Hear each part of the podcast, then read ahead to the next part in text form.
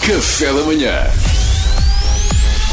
Informação privilegiada no Qatar amanhã. Ora, comprar casa está cada vez mais difícil em Portugal, sobretudo para os jovens, desde os preços exorbitantes aos baixos rendimentos. São vários os motivos que dificultam o acesso ao crédito. Para nos falar desta temática e também dar algumas dicas para quem quer comprar casa, temos em estúdio um especialista na matéria que leciona Economia na Universidade de Portas do Mochão da Cabra.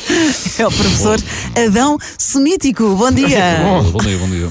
Antes de mais, professor, muito obrigada pela disponibilidade. Eu pedi-lhe que saltasse a parte das cortesias e nos ao foco da entrevista, uma vez que o problema da escassez não se aplica unicamente ao capital, mas sobretudo a unidades de medida de tempo. Ok, claro, claro, Ah, claro. Há quem Ok. diga, inclusive, é que a verdadeira moeda que move o mundo, chamada currency, é efetivamente o tempo e tudo o resto são ramificações que giram em torno da mesma. Não é?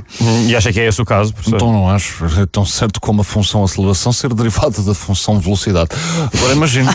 Claro, claro. então, entendo. professor Adão Sumítico, eh, docente de Economia eh, da- na Universidade de Portas do Mochão da Cabra, os jovens queixam-se, e com razão, de que é muito difícil comprar casa em Portugal. Qual é a sua visão desta temática? A minha visão é que esta questão parte de um pressuposto errado. Eh, Porque vamos lá ver, o que é que é comprar casas em Portugal? Naturalmente existem casas de uma determinada natureza que efetivamente podem ser de difícil alcance para um jovem de classe média. Agora vejam-se outros exemplos, nomeadamente o meu sobrinho Ernesto. O Ernesto tem 19 anos, vive numa aldeia no interior chamada Rincholha do Pavão. O Ernesto tem a quarta classe. Os pais não acharam que estudar fosse uma prioridade para o filho e desde os 16 que o Ernesto dirige uma produção de queijo fresco de cabra. Ah, isto está a correr bem? A última cabra deles morreu em 2008, pelo que aquilo tem estado um pouco parado. Mas segundo sei, é mesmo assim, são fases, são fases. O negócio do queijo fresco de cabra tem fases. E portanto, o Ernesto nem sequer tem um nível muito elevado de qualificações, recebe um pouco abaixo do salário mínimo, ali a rondar os 30, 40 euros que o pai lhe dá. E o Ernesto comprou agora o seu primeiro imóvel. A sério? E que imóvel é esse? Ora bom, é, salvo erro, é, é, é- é um lote, é, portanto está inserido num loteamento, é, é um loteamento que foi feito é, recente, uma coisa porreira, é uma espécie de um chalé, estilo um chalé rústico, portanto é um, é um anexo em madeira junto ao rio. Um anexo T0, é um, é um pequeno barracão sem eletricidade, nem canalização, mas também super bem situado, tem o rio a 3 metros. Para o Ernesto, talvez não, mas para o Nelson Évora, por exemplo, não é difícil com um passo, não mais do que isso, saltar da cama diretamente para o rio e fazer a higiene de, de manhã. E Nelson Évora, segundo constas, estava interessado, mas ainda ia ver o financiamento e tal.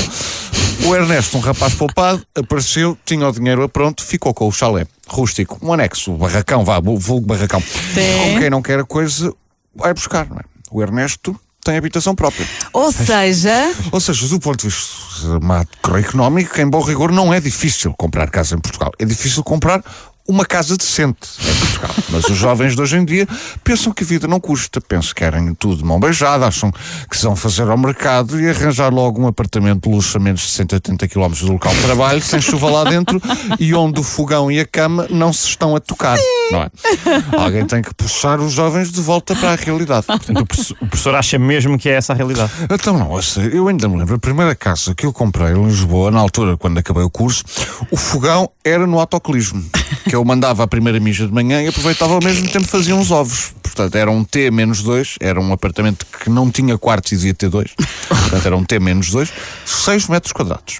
Hoje em dia tenho aquilo alugado, vivem lá 12 estudantes, é uma república. 1.500 euros por mês, a dividir por todos é uma solução em conta. portanto, resumindo, professor, Resumindo, se os jovens em Portugal querem comprar casa, e acho muito bem que queiram, parem de olhar para os rendimentos, parem de olhar para os preços, parem de olhar até para a Euribor, revejam apenas as suas expectativas. Se calhar é aí que está o problema. Pois, se calhar, olha, professor, chegámos então ao fim, eh, portanto, amortizado, sim? Por amor de Deus, então amortizado sou eu. Amortizado.